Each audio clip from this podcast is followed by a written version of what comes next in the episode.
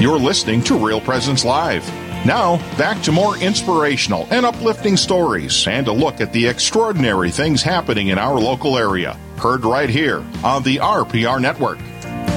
Hey, thanks for staying with us here on Real Presence Live. Before we head into our next segment with the bishop, I want to invite you to bishop to visit our website, realpresenceradio.com for even more great content. There you can listen to programming from your local area, find a podcast if you miss one of the daily shows, submit a prayer intention, and more. Be sure to check it out, realpresenceradio.com. And if Brendan and I have done a great job today with the show, go ahead and share the link to this podcast so that everyone else can enjoy our wonderful hosting abilities right now, right, Brendan? That's right. We were just talking about the, how the Holy Spirit is helping us out through this whole thing. So. Oh, I'm sure we have a host of angels helping as well, just to be honest. Well, we have a very important special guest. So yes, we are welcoming to our Real Presence Live show today Bishop Peter Muhich. And this is the first time I've gotten to introduce him as Bishop Peter. As before, it's always been Bishop elect, because that's We've had him on a couple of times. So, welcome, Bishop Peter Muhich, to Real Presence Live.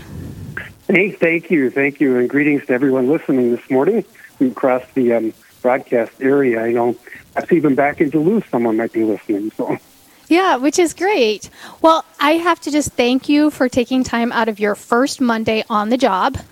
Um, I can't imagine. thank you. I can't imagine what this Monday will be like for you. I'm sure they will break you in gently because you know that that's if I was having to do a new job on a Monday, I would hope they would break me in gently. But well, with COVID, you know, things are still a little you know quieter than usual, and um, I usually take Mondays off, so I'm, oh, I'm actually in my house right now. Oh well, then this isn't. I guess that works. I mean, you're not really at work yet, so maybe no, we should have in, we should have interviewed you tomorrow, the first day on the job. That's so, okay. So, how are you doing today? I mean, we've made it through the weekend. You have been a bishop now for a few days. How are you doing today? You know, I'm I'm I'm very much at peace. It's kind of an exciting new adventure, and and um, yeah, I'm just really happy to be here after all of the anticipation and waiting and moving and all of that. So. Well, one one thing that I uh, heard as soon as you were coming to the uh, diocese here, Bishop, was um, something that you and I have in common, uh, and that is that I'm also a Tommy. I graduated from the University of St. Thomas, so I ah, we're going to get along just fine then. Oh, yeah. I know, I know. Father Mark too. You know, he and I worked together, and of course, as soon as I knew that was God putting us together, two Tommies working together, and then when we found out you were becoming bishop, we said, "Oh, we got the trifecta. We're doing well. This is going to be great." Super excited. That's, well, yes, I'm excited to be here too. You know, and uh, it's nice to have somebody with similar backgrounds, or at least something in common. That's right. That's right. Well, um, Your Excellency, can you please tell us a little bit about yourself, and uh, and then uh, beyond that, you know, tell us about the ordination and how that went. But let's let's first talk a little bit about you. Sure. No, I think um, people have seen my biography a little bit, but if they haven't, I'm one of seven children. So I grew up in a big Catholic family in the mining area called the Iron Range in northern Minnesota, and um, so the faith and Mass and Sunday Mass were just natural to our family. It was, you know, everything was centered around practicing the faith, and um, which gave me, of course, a great start in life.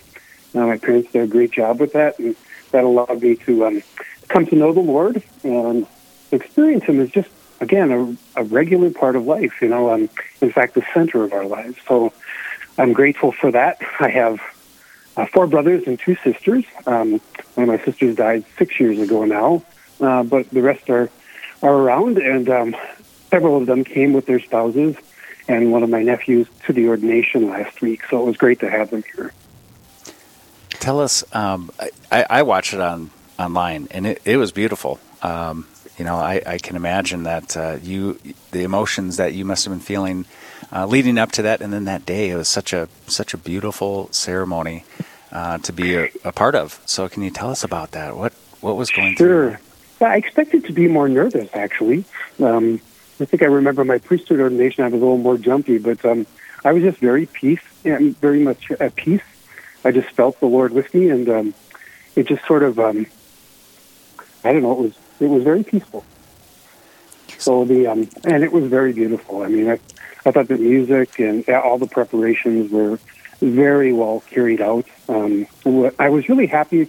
I know that our history in recent decades has been to gather everyone at the uh, Civic Center in Rapid City so that we can have as many people as possible gathered for the ordination.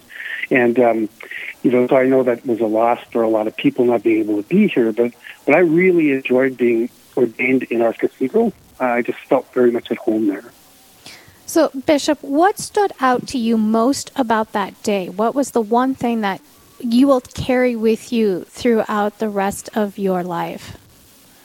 Wow, that's a big question. Uh, see. I, I, I think to be, you know, uh, to have other bishops come and lay hands on you in that way, it's different than a priesthood ordination because you have all those gathered bishops and they're passing on the fullness of the priesthood. So I'll remember that, you know, being able to be surrounded by all the bishops that were able to be there, and Archbishop Hebda and um, Archbishop Pierre, the nuncio, and, and Cardinal uh, as well. I felt very much um, that the church was present and that I was experiencing what the apostles, you know, experienced when they would ordain um, someone to take their place. I felt that very much. Well, it was an absolutely beautiful moment when we were watching and, and to see them all come and lay their hands upon you. And I mean, you could feel it through, I mean, it, it was just surreal for us watching, I think, but I can't imagine what they must have felt like and what you must have felt like. Although I do have to say there was enough humor in the day in the in the the different the different presentations, enough humor to to um, to not make it so so surreal in a lot of ways. It was a very we could relate to you and to the others that were gathered together, and I thought that it was a beautiful human aspect of it. That it it, it seemed like you were set apart from us, but at the same time you were not. You were just one of one of the priests that mm-hmm. we, we, can still come to and we can still be connected with like we're connected with our parish priests and i thought that that was a really beautiful lesson that you can still have humor on a wonderful, beautiful day as an ordination. Yeah, yeah. I was uh, I've got a bum knee. I've got to get a cortisone shot or something. When I went to Rome with the bishops for the limit in January, I had bad shoes and walked around and kind of messed up my my knees a bit. So I told the archbishop, "No, when I get up, I'm going to have to grab onto something. So just get ready, okay?" and I think you, you see it um, he said, "Where are the safe environment people?" I said, "It's nothing personal, Archbishop. I just need to grab on to something." so he was very kind. and uh, I, I, I think it was pretty obvious at one point during the broadcast when I was kneeling in front of him and had to get up, and he was quite gracious about it. So. Bishop, what message uh, or reflection would you like to share with the people here in Rapid City, uh, all throughout the diocese, and, and, and of course throughout the entire listening area? Well, I would say that um, you know the church is alive and well um, in the midst of all the challenges we faced um, and uh, continue to face.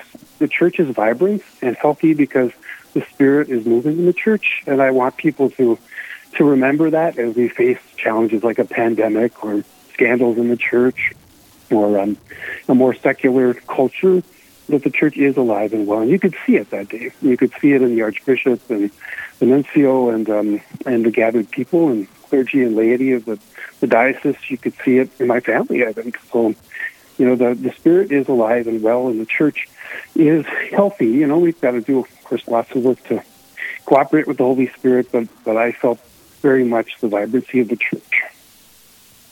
That is great. I what it really impressed me was to see so many of the priests present and the seminarians, and to just see them playing a a big role on the altar, and you had deacons up there, and it truly was a, a beautiful representation of the Rapid City Diocese. It sure was, yeah, and, and that's that's the um, you know when when the bishop is presiding at, at the Eucharist with all these people and clergy gathered, that's the best, you know, most complete picture of the church. And um, you could see it even in an expanded way because of the other bishops there on Thursday. So yeah, yeah, it was um, very much I felt God's presence and the church alive and well. Well, I- Bi- Bishop, you know, I, at some point would I'd love to. I'm going to extend the invitation to come here to the Newman Center. I'm sorry you're, you're not able to be here today because I know you're so busy. But at some point, we'd sure love to have you here uh, to see this vibrant uh, faith community.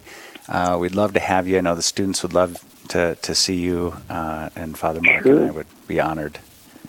Yeah, no, I, I look forward to that. Getting my schedule organized and starting to um to interact with people. Yeah, it would be great to be there. Well, I imagine your schedule right now. You're trying to figure out, you know, what you're doing today, let alone a, a week from now and a month from now. So, uh, uh, Yeah, we'll, for the we'll first pray time for in my life. Yeah, first time in my life, I have to turn my calendar over to um, to my secretary. I've kind of maintained my calendar for 30 years, and and uh, now I can't live like that anymore. So I have to get organized in a new way. Well, and that's okay because I mean the the souls that you are responsible for. It's okay to let someone else take over the things like scheduling your meetings and making sure you show up and that you know you answer your phone when Real Presence Radio calls to do an interview. And, you know, it, it's okay that you let someone help you with that. So I, you know, the, I think that shows that you have an understanding of where you need to the part that you are playing you know in in our diocese and it's not necessarily being in control of the calendar Right. Right, exactly. Yeah, yeah and you know, it's, it's a it's a whole new stage in in ministry, and because I have to be responsible for more than a parish or two and some other specialized ministries, I have to um, gather together, and, and I'm so grateful that the um, pastoral center chancery staff is is so capable, and they've, they've been very helpful so far.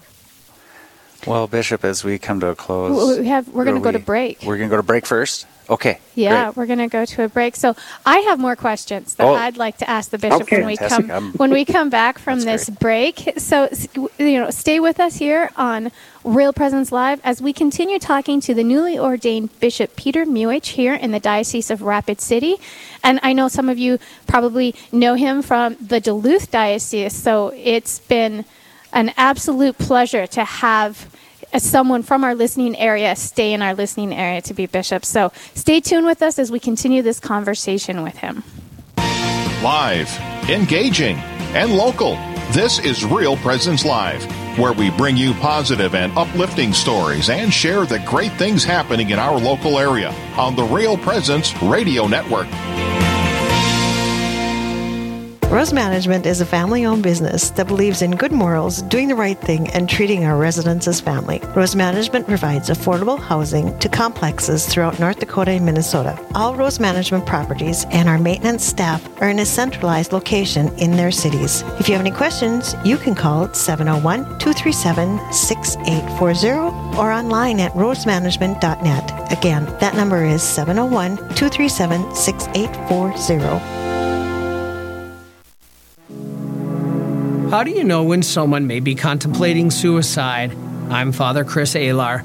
This person will often exhibit certain warning signs, indicators such as their talk, like killing themselves or having no purpose in life, their behavior, like drug abuse, withdrawal from others, or abnormal sleep patterns, or their mood, like being depressed or having anxiety, can all be warning signs.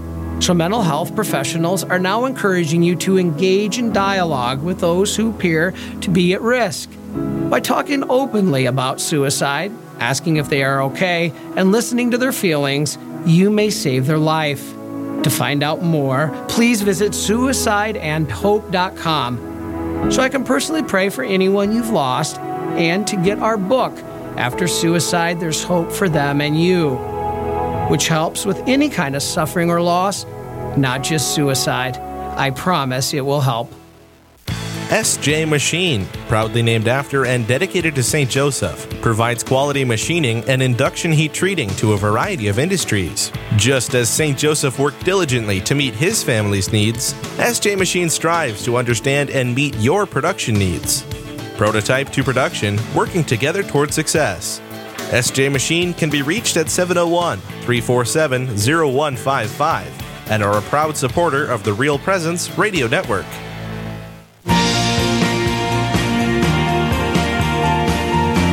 You're listening to Real Presence Live on the Real Presence Radio Network.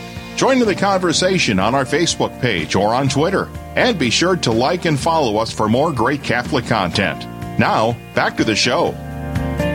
Hey, we're back here on Real Presence Live. I'm Karen Gibas, and we are live at the Rapid City Newman Center today. I am joined with co host Brendan Murphy, director here at the Rapid City Newman Center. Yes. And we have a most honored guest, Bishop Peter Muhich, on with us. So, Brendan, you had a brilliant question during the break, so why don't you ask the bishop? Well, yeah. First, I have to apologize. I, I'm not trying to um, push the bishop off the air. I, was uh, kind of getting ahead of myself there, so I have to apologize. But um, Bishop, I was curious. You know, as you go through uh, your your new role here in the diocese, I'm sure a lot of things come to mind. How am I going to shepherd the people? My my question is, what are the priorities that you plan on focusing on over the next uh, months and years to come? Sure, that's a that's a very important question, and I know a lot of people are wondering what's he going to be like, where where his um, emphasis going to going to be placed, and you know all of those things. But I firmly believe, and I've said it repeatedly, that the first thing we need to do is really pray and ask God to show us what He wants us to do. Because if we don't discern that properly, all of our plans will, will really not bear much fruit. So at this stage, it's listening to people, learning about the diocese, um, seeing where the strengths and challenges are, um, just the history of the whole place, and and um, and the character of the local church and what God has already raised up here. Uh, a lot of that in, in the first year, I think, and then of course there are the obvious things. You know, making disciples, intentional disciples of Christ, would be a top priority. If we're not introducing people to Jesus, then um, the rest of it's not going to matter much. So, how can we be effective in evangelizing um, our area, and how can we work together on that? And again, it's already taken place here. What what things have already been, you know, put in place, and uh, efforts that have been made. So, lots of uh, discerning and listening, and then of course everything is centered on the Lord. Well, you know, as I listen to what you just said, uh, some things come to mind when, when I think of evangelization. And one of the things that we are very blessed to have here are the focus missionaries. Those Mhm. four individuals are amazing. We're, you know, we have two returning, uh, Matt and Megan, and we're, we're getting two new uh, missionaries that are super excited to come here. Um, and, and it ties into it with our, our last guest uh, with VSI Yeah. uh, that I, the whole goal is to bring more people to Christ, and those Mhm. those type of programs are going to be, I I think, critical um, in doing so and bringing more and more people in the doors and to the faith and to know God. And what are your thoughts on that? Sure. No, uh, focus missionaries are wonderful. It's a great resource for us to have. Um, and so I'm excited to meet them and encourage them in their work. Um, yeah, I think, again, I have so much to learn. so you guys will introduce me to all that, and, and then together we'll make a way forward with God's, with God's uh, guidance. Well, I know that um, our listeners in the Rapid City Diocese, especially, are eager to meet you and to just, you know, put a face to the voice that they've heard on the radio or to see you in person and, and just, I guess, understand you on a more personal level. I mean, we, we get to know you through the radio and we get to, we saw, we watched ordination and, and that was wonderful that we had those experiences. But when do you plan to go out into the parishes to meet all of the people in the in the Rapid City Diocese? Yeah, um, my secretary has sent out um, a request form to all the pastors to um, to see what would work in each area or cluster of parishes. But I'd like to do a lot of that in the first year, especially since we couldn't gather everyone physically for the ordination. So that that'll be a priority is getting out and visiting uh, the parishes and getting to know the various parts of the of the diocese and the people there. And uh, again, their unique history and the challenges they face. So that's in process. Well, that I think that that will be um, when your ordination becomes real for people when they actually have their bishop in house, if you will, and to see you and hear you preach at the mass and just share in the uh, just be thankful, thankful that we have a bishop. But I have to say, you you walked in. You're filling some pretty big shoes. I mean, we've had some pretty important men who have been bishop here in the Rapid City Diocese, but I think you probably had a really great instructor when you came in with Bishop elect Mulloy. I am sure he has been instrumental in you beginning to understand the Rapid City Diocese. Yeah, he's been great. He's he has shared, you know, uh, things I needed to know right away, and we're going to sit down and and visit some more before he has to move to Duluth to um, get ready to be bishop there. So, so do you guys have the okay? Now this yeah. this meeting is scheduled to to learn about Rapid City, but let's schedule a meeting to learn about Duluth. I mean, you, you guys, you know, you did that last minute swap, and and now you know you can help each other out, but.